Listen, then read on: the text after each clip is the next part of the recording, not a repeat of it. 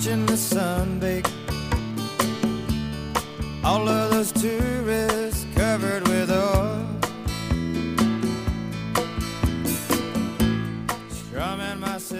And good morning, everyone. Welcome to my show, Education, Leadership, and Beyond. This is Andrew Marotta. Thanks for being on today. This is show number five, and uh, very happy to be back here. If you have been listening before, this show is about leadership, it's about education, it's about being better in your life, and uh, topics that are out there related to, again, education, leadership, and improving yourself. We've had fathers on, we've had uh, different guests on. I've had my father in law, we've had Dr. Rob Gilbert on, and today we do have a special guest. We have the superintendent of our neighboring school, Dr. John Bell. He will be on this morning here with us.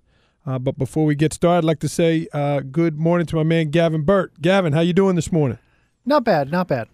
Gavin, I, I've enjoyed uh, being on the radio here with you. This is show number five, and we we've t- talked a little bit. What do you like best about working on the radio, Gavin? You you've been at this a while. What do you enjoy best about working on radio? Unlike a lot of people, I'm not really interested in being on the air. I mean, if I have to be, I have to be, but I'm not looking to do an on air shift. I was into that 10 or 15 years ago, but my interests changed.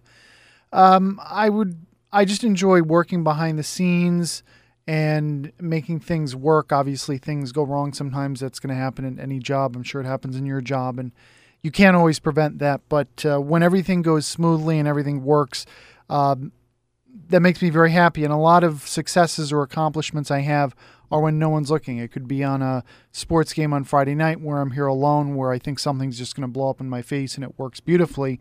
And uh, that's usually the best feeling. It's it's like you you've made a comeback when you think something's going to blow up and it works perfectly.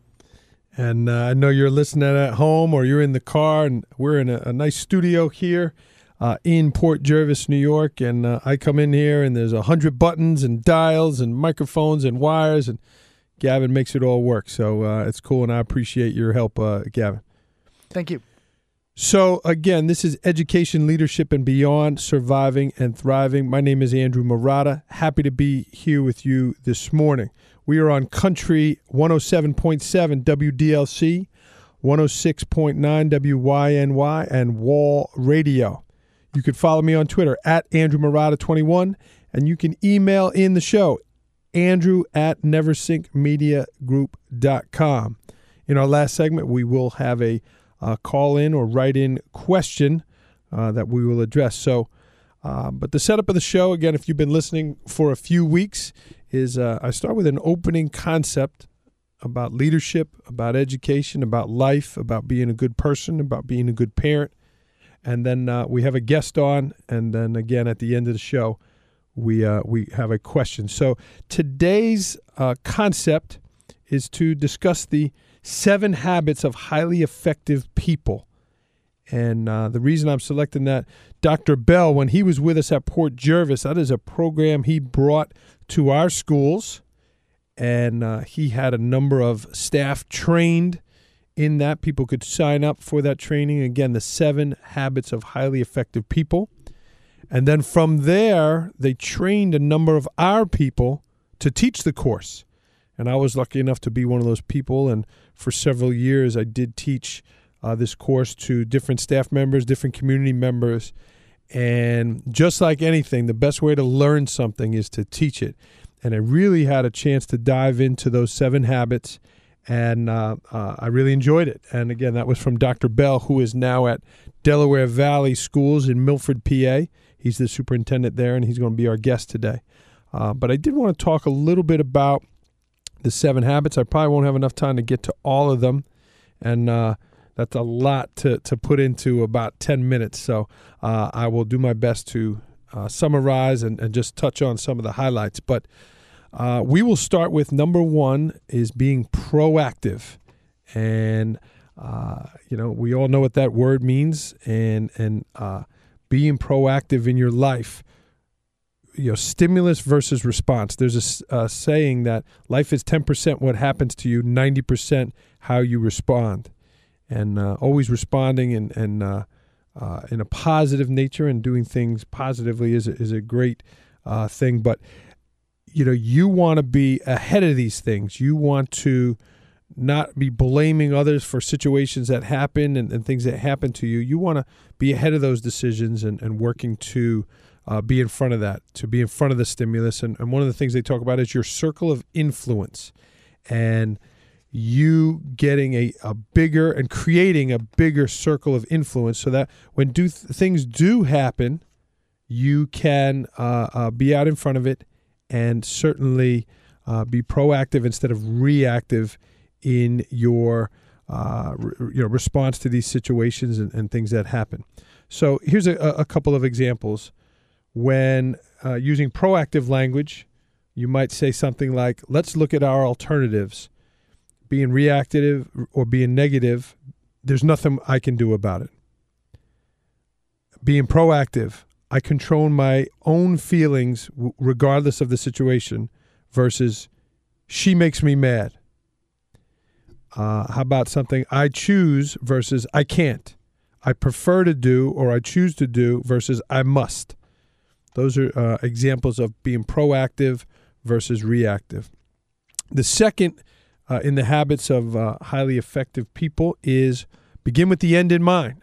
And uh, beginning with the end in mind, think about all the decisions you make and all the things that you do you want to envision what you want the outcome to be, and you can then take the steps to help formulate that, uh, whatever it is. And so, habit number two begin with the end in mind. And uh, they tell the story in the thing about uh, an 80th birthday party. We've all been to a, a an 80th birthday party where uh, the people are saying nice things about the person and, and uh, you know that person lived a good life influenced a lot of people. A lot of our guests that have come on the show have talked about the people that have influenced their lives. So what did that person do during their life to have those people say those things about them? Begin the end in mind. Live your life with the end in mind that uh, those positive outcomes will be there. The third habit putting first things first there's a, a saying in here uh, things that n- matter the most must never get in the way uh, or the mercy of the things that matter least. You certainly want to put those most important things in your life, but life is so busy. I'm a high school principal. I got all kinds of stuff being thrown at me, and you fight that battle uh, of urgent versus important, and you know a compass versus a clock. Do you live and die by the clock, or do you, you know, live and die or make your decisions with a compass? Uh, urgent versus important, putting first things first. First things first. How do you do that? How do you make sure that you get the most important things done? Do you plan daily? Do you plan weekly, monthly, yearly? Do you take the time to go in the direction that you need to go, or are you making quick decisions uh, that are reactive and, and are you going off the cuff? So putting first things per- first, certainly very important. If you've ever seen the demonstration, you want to uh, go on YouTube, you know, do the demonstration, seven habits, and, and type in big rocks, and they do a, a, a demonstration. Stephen Covey does something about the bucket of your life, and you have the most important things in your life your family, your faith, your career, uh, different things you're striving for and going for, and those are the big rocks. And then you have all the all the little things. Those are the those are the little rocks. Uh, and sometimes in life we get we get sidetracked, and, and those little rocks crowd our life. And what uh, Dr. Covey does in the demonstration, he shows how if you put all the little rocks in the bucket first, then you try to add the big rocks, they don't all fit. And things like your family and the most important things get cast aside because they don't fit in that bucket. And then he redoes it and he puts the bigger rocks in first and sprinkles all the little rocks around them. And pretty much they all fit. It's amazing how the little rocks form around the bigger rocks. And uh, that is a, a very important um, you know, demonstration that, and a very important part of the seven habits.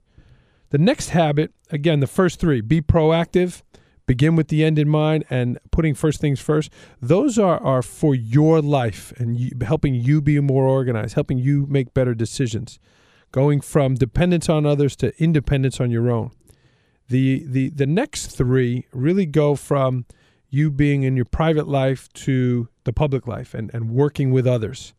And uh, the, the the next one is n- number four. Think win win. Think about all the uh, relationships in your life and and whether it's with your family, people at work.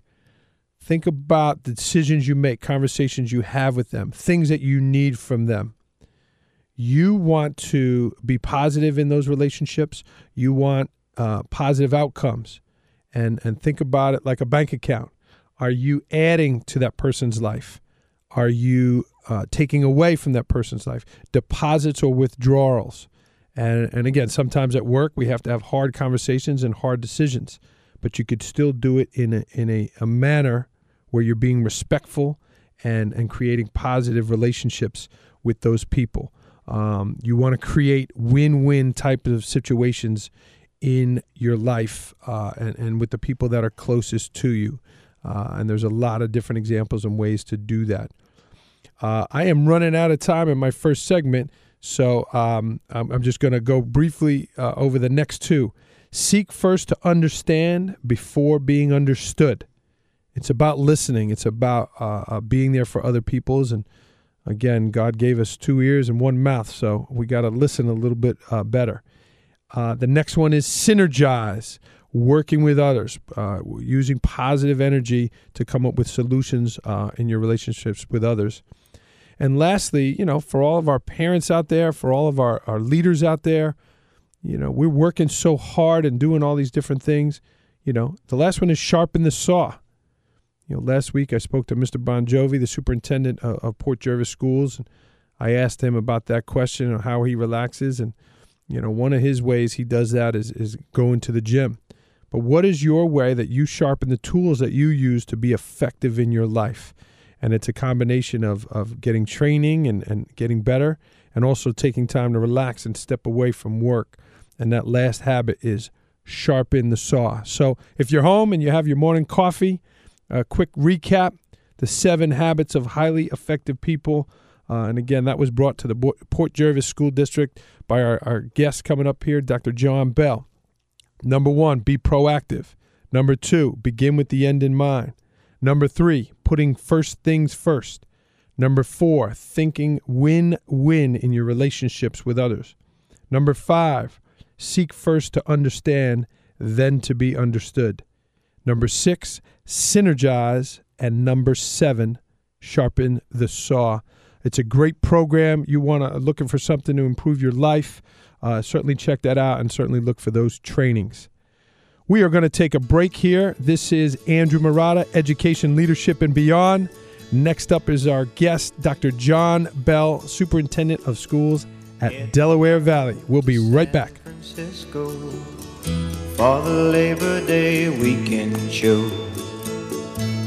I got my hush puppies on. I guess I never was meant for glitter rock and roll. And honey, I didn't know that I'd be missing you so. Come Monday, it'll be alright. Come Monday,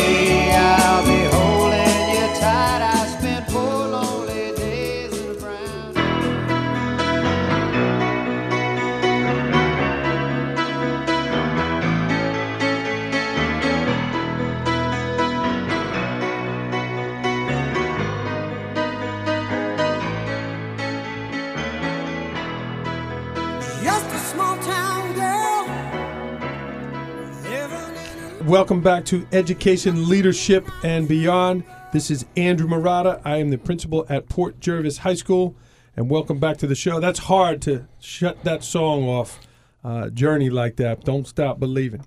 Uh, I am very pleased, very proud uh, this morning to have a special guest on the show, a good friend of mine, uh, someone who's done uh, a lot of inspiring in, in my professional life and my personal life. Uh, I opened the show with the seven habits of highly effective people, and it was Dr. John Bell that had brought that to our schools and, and to our work. And uh, welcome to the program, Mr. Bell.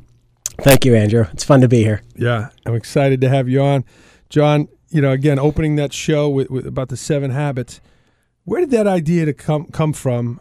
You know, to bring that to the schools? And what was your goal in in in, in doing that? Well, you know, it's interesting. Um, we were looking to bring the professional learning communities to Port Jervis, where teachers would not work in isolation, but they would work together in teams.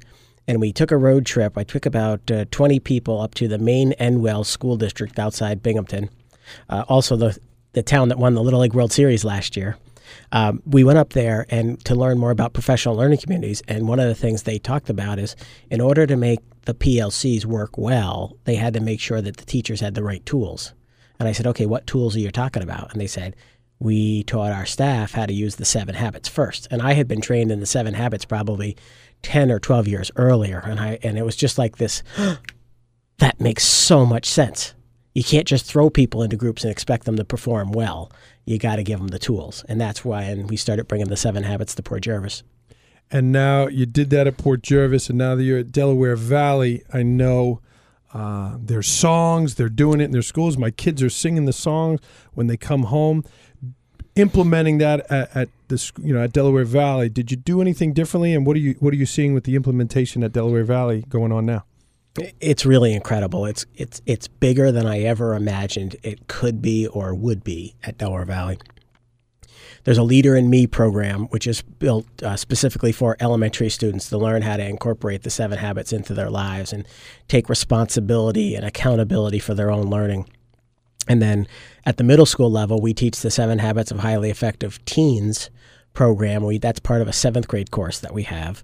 Uh, and then we do a refresher on the seven habits when they enter ninth grade as part of a new course that we put in called Freshman Seminar and it's a course designed to help kids be more successful uh, when they get to high school because that's such a big transition. So, so we have the seven habits embedded at all three levels now: elementary, middle, and high. We've also trained about 250 of our staff members in it, and that was tr- strictly voluntary, and and they've signed up for it in droves, which makes me really, really happy. And John, those that are listening locally and know you, they, they know your personality. You know, you are a dynamic leader. You have done so many good things in your own personal life as a leader and a father, which one of the habits means the most to you, or which one do you feel that you touches you the most? Well, I think the one that most people, if I asked other people which one is Bell about, they'd probably say number three, about putting first things first, because um, I do have a lot of things going on in my life, and and if you prioritize them, you can have a lot of things, and you know that you're very good at doing this too. But but if you don't put the big rocks in first, you're you're going to have holes in your life. And if it's cheating your spouse or cheating your kids of the time that you should be devoting, uh, you know you're going to look back when they're older. It's kind of like that Harry Chapin song, and you know you'll look back with sadness because you didn't spend the time with them when you should have. So you got to do habit number three: put first things first, and and and spend time with your big rocks first and uh, when your your boys were younger, and Michael and David, and hopefully they're at home listening to the program. Um, I remember watching you. You had the ability. You took them to school, and and what a special thing that Dad, who who's a big time leader in schools, and you know, took the time to take them to school. That that that means a lot. Yeah, and I have so many just funny or isolated random memories of them throughout my career. I can remember even when I was at Minisink Valley as a principal, they'd want to come to the dances on Friday night so they could take my two assistant principals walkie talkies and run around the building like they were my assistants at night. You know, and I still have now kids that from Minisink that are in their 30s that say, that's your son, that kid that's almost six foot tall. I remember him when he was a midget with a radio running around in the middle school gym and uh, memories like that. You know, John, again, talking about the big rocks, even now you're working across the river, you still send me notes or a text message that you saw this and Andrew, this might work for you, or I, I saw this bit of information and you send it to me. So you, you have the big rocks, but you still do all those little things that, that influence and helping others. Well, I think you have to, if you schedule your big rocks and you're very efficient about how you use your time – um, you have time to do the smaller things as well. But one of the most important things is letting go. It was really hard for me to be a, become a delegator of duties. Uh, the crew that works for me now would probably chuckle because they probably think I've gotten real good at it. But uh, but it, you know you have to learn that if someone else can do it as well as you, or someone can do it suffi- sufficiently, there's no reason for you to do it if somebody else in your organization below you could handle it. Um, number one, it frees you up to do more stuff, and number two, it, it empowers them They they're you're giving them more freedom and more authority, so you're growing your leaders up and down the organization. And John, I know it was a goal of yours uh, at an early age to become a school superintendent. You know, now that you're in that seat, and, and what a great um, district Delaware Valley is, and a great area. You know, you live in, in the town, you know, in Milford uh, proper there, and uh, I mean outside the proper. But now that you're in the chair, you know, what are some of the, the biggest successes, the things that you're enjoying the most? And the flip side to that question, I'm sure there's some challenges there. You know, what are some of those greatest challenges to being a superintendent? Well, first of all, from the challenges, I would tell uh, people who aspire to it don't rush uh, particularly when your kids are young. Spend the time with your kids. Uh, teachers sometimes are fearful to become principals. Principals are fearful to move to district office.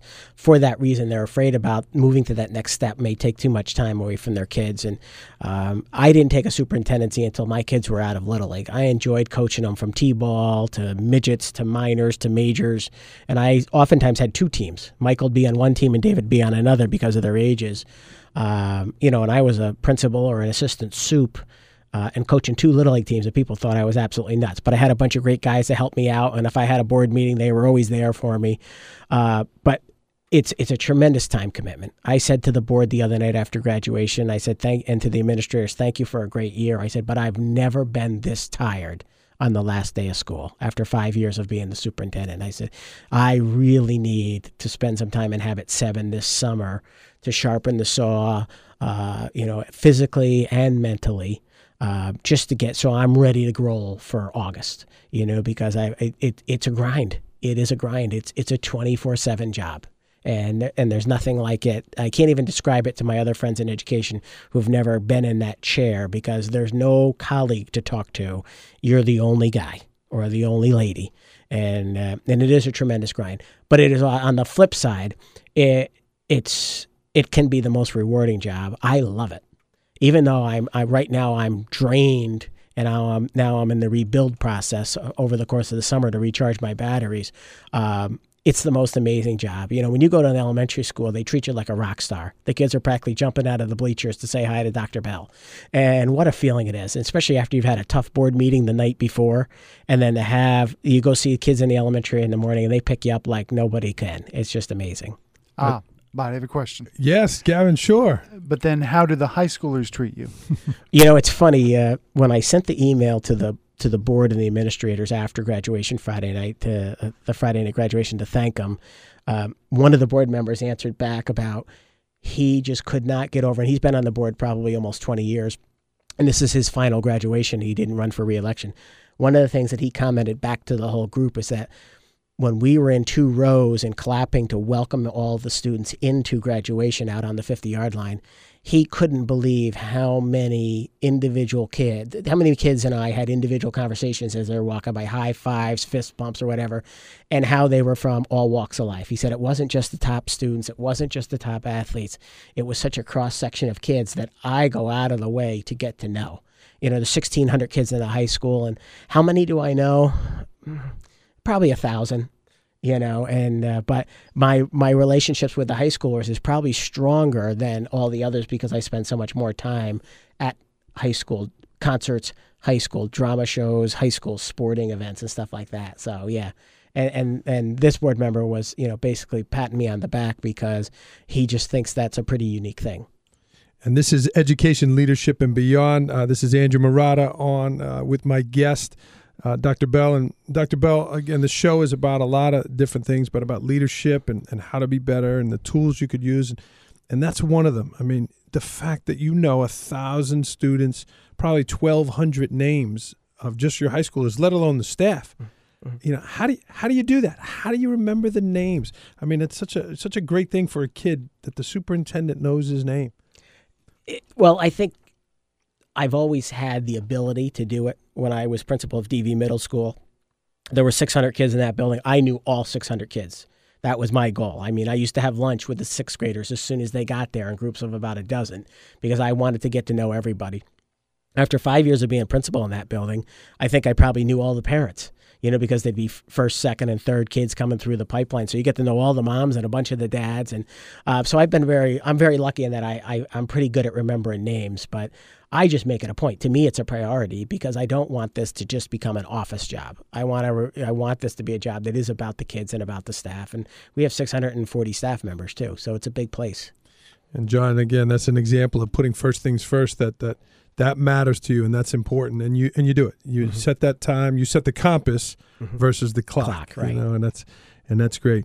John, again, we're here in Port Jervis. You grew up in Port Jervis. You work and live now in Delaware Valley. But just talking to you, you've mentioned Minisink. You mentioned Kingston. You know, you've worked in these communities, and you know, I, I'm a creature of habit. I, I'm, I'm in my routine. I'm at Port Jervis 13 years now. But they say professionals should really change jobs every five to seven years. New challenges, new people. And, and you've masterfully done that, all centered around your communities where you live and your family, so you're close. You know, how is that changing jobs? And is that difficult for you? And how do you know when's the right time to do that? you know, there's no right answer. Um, it, and, and I look back on my career, and five years has been about the magic number. I taught at Eldred for five years. Um, then I really wanted to break into administration, and I had to drive 73 miles each way to Kingston every day to be an assistant principal. And then Tom Finan had called me and asked me to come for an interview at Delaware Valley. So after I was five years at Eldred, one year at Kingston, then I did five years at Delaware Valley as middle school principal. And then I decided I wanted to go back to New York State and get back into the New York State pension system. And lo and behold, at that time, a gentleman by the name of Frank DeMarco was was retiring after 33 years of working at Minisink Middle School, 27 as the principal. They didn't tell me they were going to put the guy's name on the building. I didn't find that out till I showed up to work July 1st. But but in the spring, when he re- announced he was going to retire, I decided to go for it, and I got that job. And I spent four years at Minisink and six at Port. So roughly five is uh, the thing. I always wanted to be a superintendent by the time I was 40, and I knew I wanted to be a superintendent when I was around age 14. I just always aspired to that. Don't ask me why, it just intrigued me. Uh, but I backed off on 40 and waited to 45 because of the age of my kids. You know, just I could have been a superintendent at 40, but it didn't fit with my with my family life. Um, and then lo and behold, Dr. Candy Finan was retiring the year uh, I turned 45, and I said, "That's I'm going to go for it." Yeah, so And I know the people in Pennsylvania were thrilled, and uh, there was a lot of upset people in Port Jervis, and I know that was hard for you because your your heart is in, in Port. Dr. Bell, we uh, have to take a break here. Uh, we will be right back with Dr. Bell from Delaware Valley. This is Andrew Marotta on Education, Leadership, and Beyond.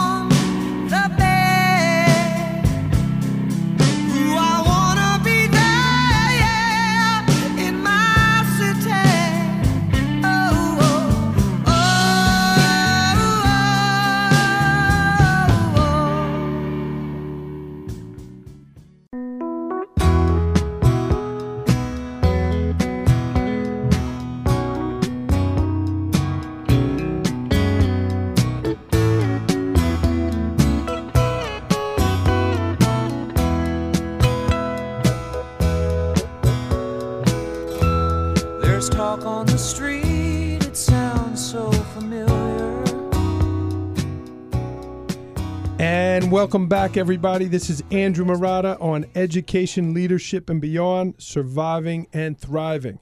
We are on Country 107.7 WDLC, 106.9 WYNY, and Wall Radio. You can follow me on Twitter at Andrew Marotta21 and email the show, andrew at neversinkmediagroup.com excited uh, this morning. I have my good friend and the superintendent of Delaware Valley Schools, a dynamic leader, John Bell. John, again, thanks for being on. John, I, I want to shift some gears. Uh, we talked about the work you're doing with, with at the schools with Seven Habits and, and, and sharpening the saw. And um, we've both had a lot of uh, strong leaders around us that we've got a chance to work to, together. Guys that are going to be on this show, like John Exantis, Tony DeMarco, uh, Mr. Thomas Bongiovi was on last week. Who are some of the people, whether it's in your school or or out? I know you have a lot of connections in places like ASCD. Like, who are some of the people that influence you that that you admire as leaders and and and maybe provide you some inspiration? Well, I think there's people uh, both near and far. You know, there's people that I know well, and there's people that are more famous people that I've I've just studied their careers and learned. I mean, I, one person uh, is Dr. Craig Onifrey.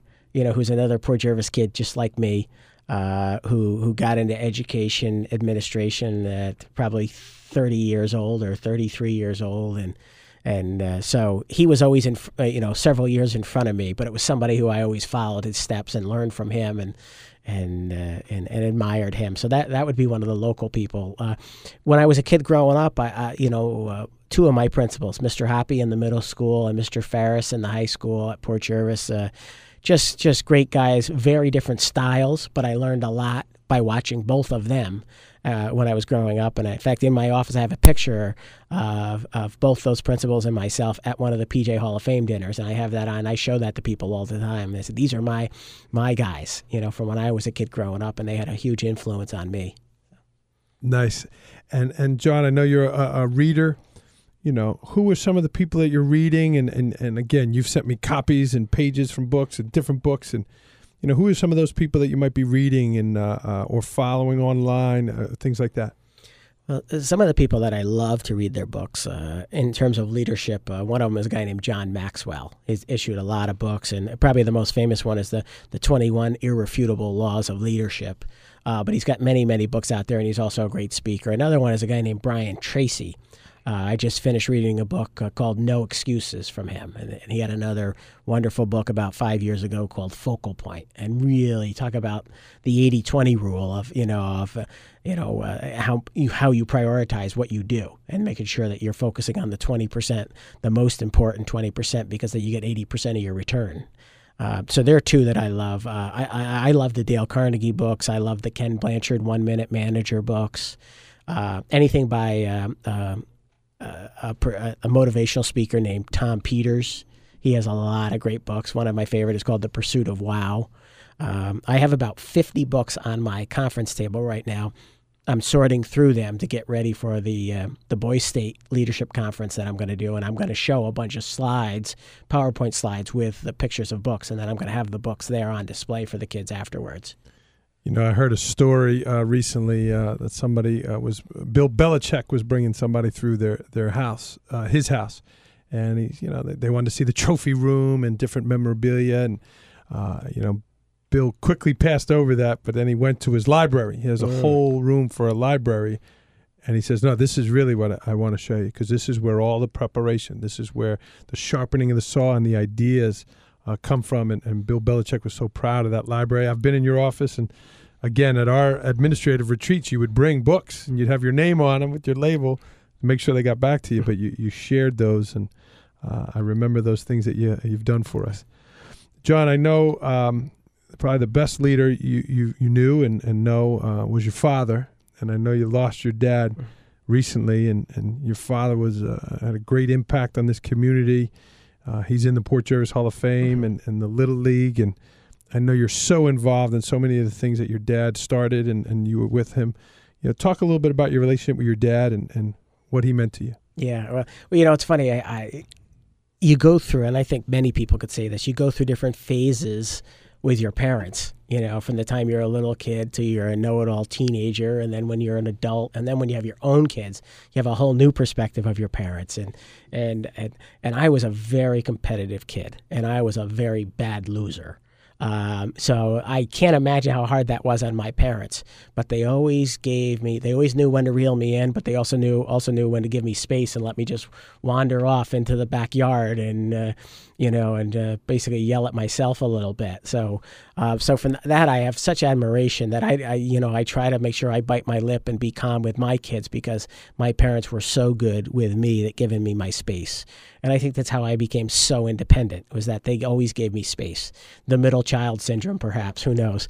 Uh, but you know, the thing, one of the things about my dad is that whenever I would meet people that worked at Mid Hudson Psych Center, and that's where he was for 34 years, they would talk about how much they enjoyed having my dad as their boss. And just how even though when he had to come down and talk to him about stuff and have those difficult conversations it was always done respectful. It wasn't in a demeaning manner. And and uh, you know and they talked about how they they felt like they let him down. So they were disappointed before he even came to see him because they knew he was going to have to come see him.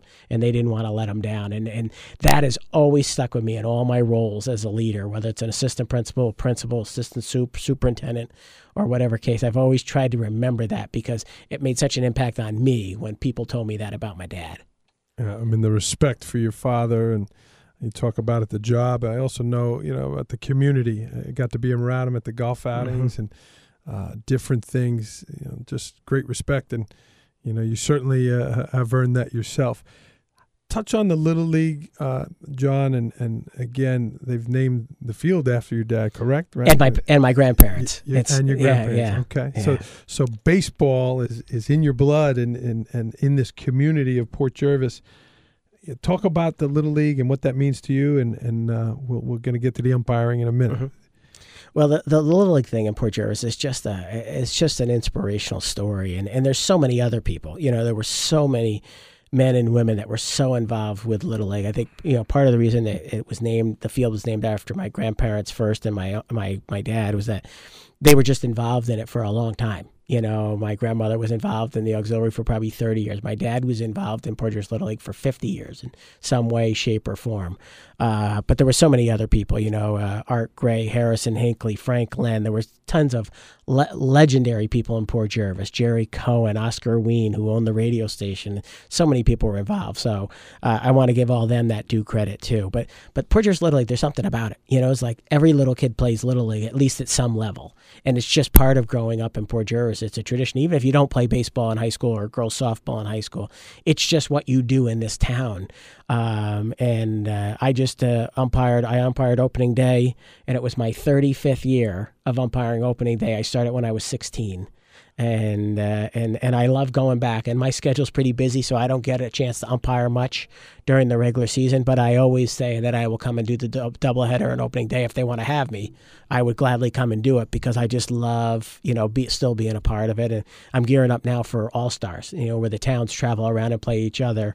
Now I'll get now the school's over, I'll get my umpire and stuff back out, and I'll be schlepping all over Orange County doing games. And John, again, you, you've done so many things in and around this community, and you, you mentioned the umpiring. You know, you had a, another dream of yours. Uh, you reached uh, a couple of years ago, and we have that commemor- commemorative pin in our home.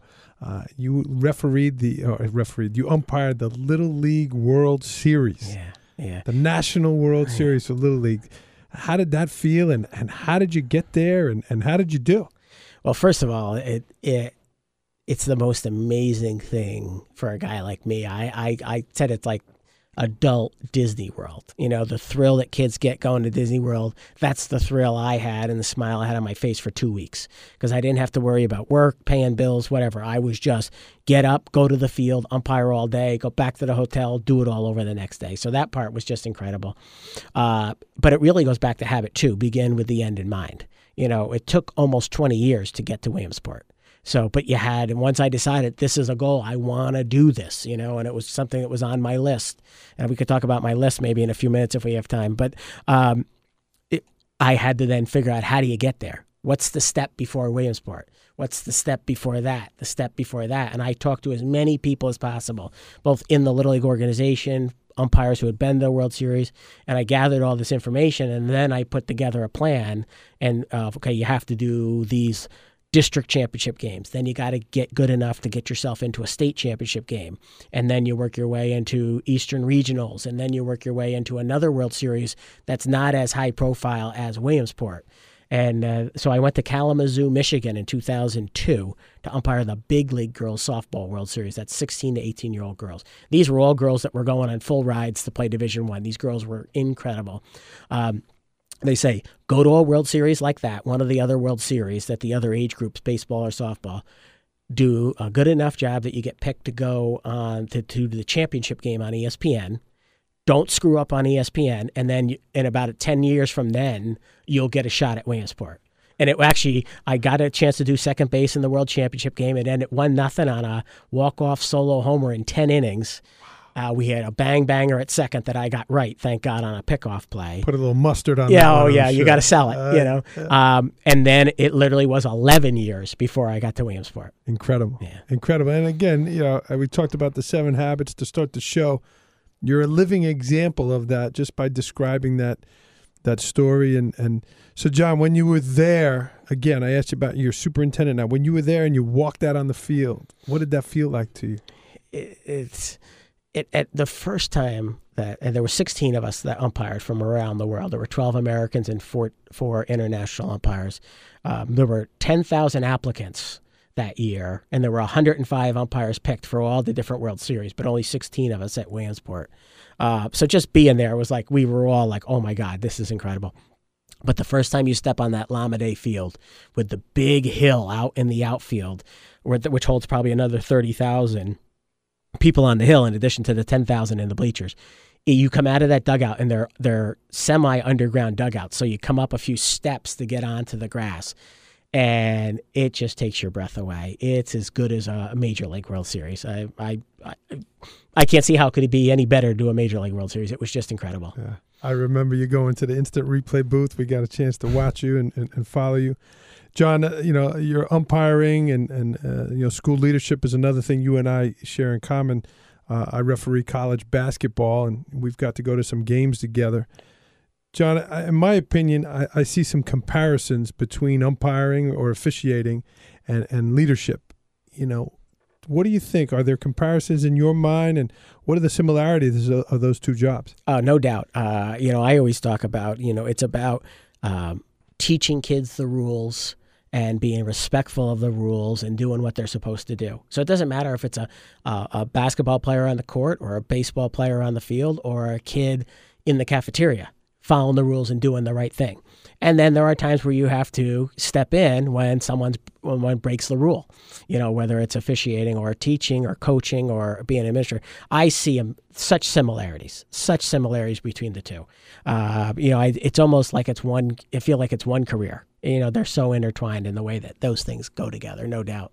and your point about uh, that you were able to step away from your job uh, and be on that field and just focus on the umpiring, you know, I certainly, mm, for me, they balance each other out, you know. So, uh, and and this is John Bell on on my show here, everybody, education, leadership, and beyond.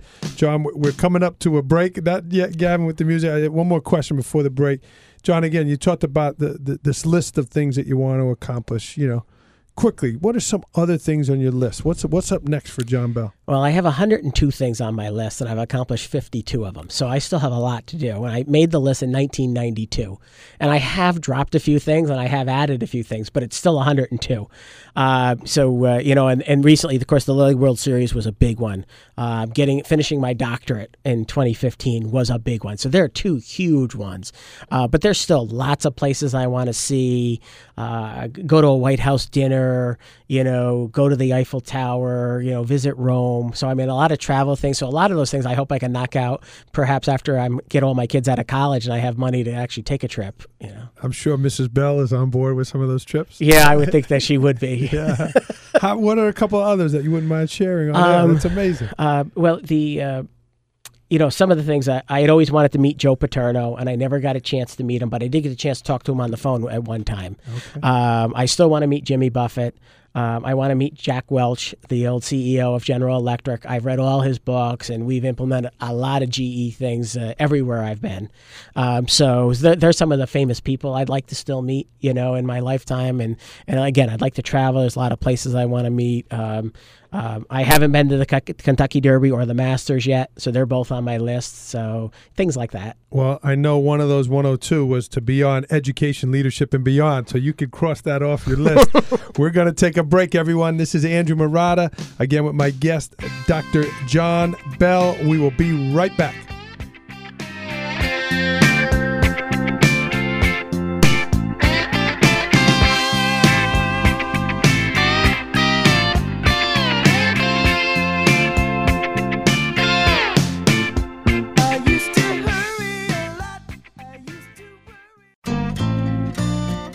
Can play the game and you can heart, though you know it wasn't written for you.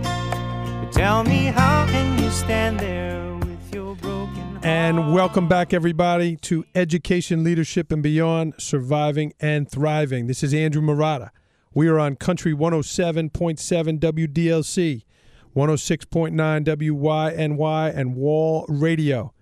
Hit me up on Twitter at Andrew Marotta21, and you could email into the show, andrew at neversinkmediagroup.com.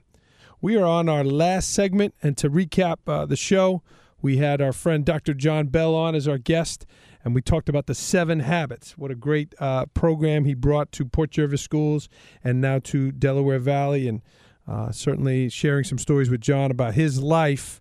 You know, he's a living example of the of the seven habits. So we asked John uh, if he could stay on. Uh, Dr. Bell could stay on with us for our last segment. It's a it's a write-in portion, uh, John, where our listeners can uh, write in a question. And uh, today's question is how do you deal with angry parents that come in to see you that have a complaint?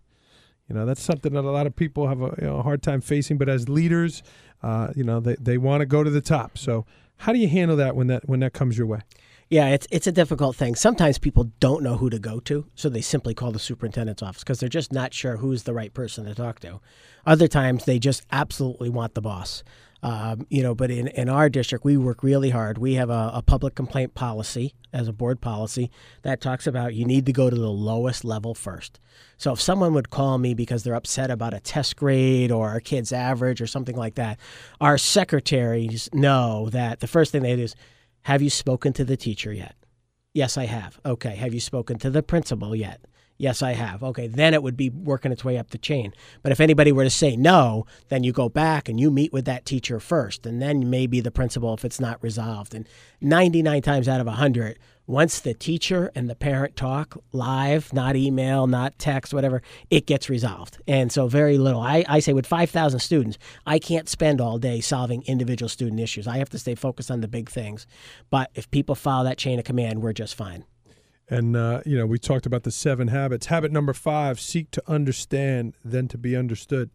Those face to face meetings, you know, they, they say in, in that relationship, 55% of your response is in your body language, 38% is how we say it, and only 7% are in the actual words. It's so true. And your and your teachers getting trained in that, I'm sure, helps in those Right. in those relationships. Yeah, and it is, and and, and that's why email sometimes when, when it's a heated thing, we say don't do email because email can so easily be misinterpreted. Yeah, And, and John, you, you know, you're such a good listener, and, and you, you look people in the eye, and you dress the part, and you do all those things. So, like you said about your dad, you know, regardless of what the issue is, they they're happy to be around him and, and happy to uh, uh, have conversed with him and work under him. So, um, I want to thank you for coming on the show. uh, absolutely my pleasure. You know, uh, we got some things coming up this summer, and uh, I look to collaborate with Delaware Valley and, and the honor societies next year. There's a trip coming uh, from North Carolina. That's great. So uh, we're going to end the show, uh, John, and you you mentioned this during the show about getting to the Little League World Series. And today's quote, you want to write it down. If you think you can or you think you can't, you're probably right. I'll repeat that. If you think you can or you think you can't, you're probably right. So believe in yourself, chase those goals, write them down. Dr. Bell shared a list of 102 things. He's got 52 done, 50 to go, and uh, we were happy to have him on. This was Education, Leadership, and Beyond. I am Andrew Marotta on Country 1077 WDLC, 1069 WYNY, and Wall Radio.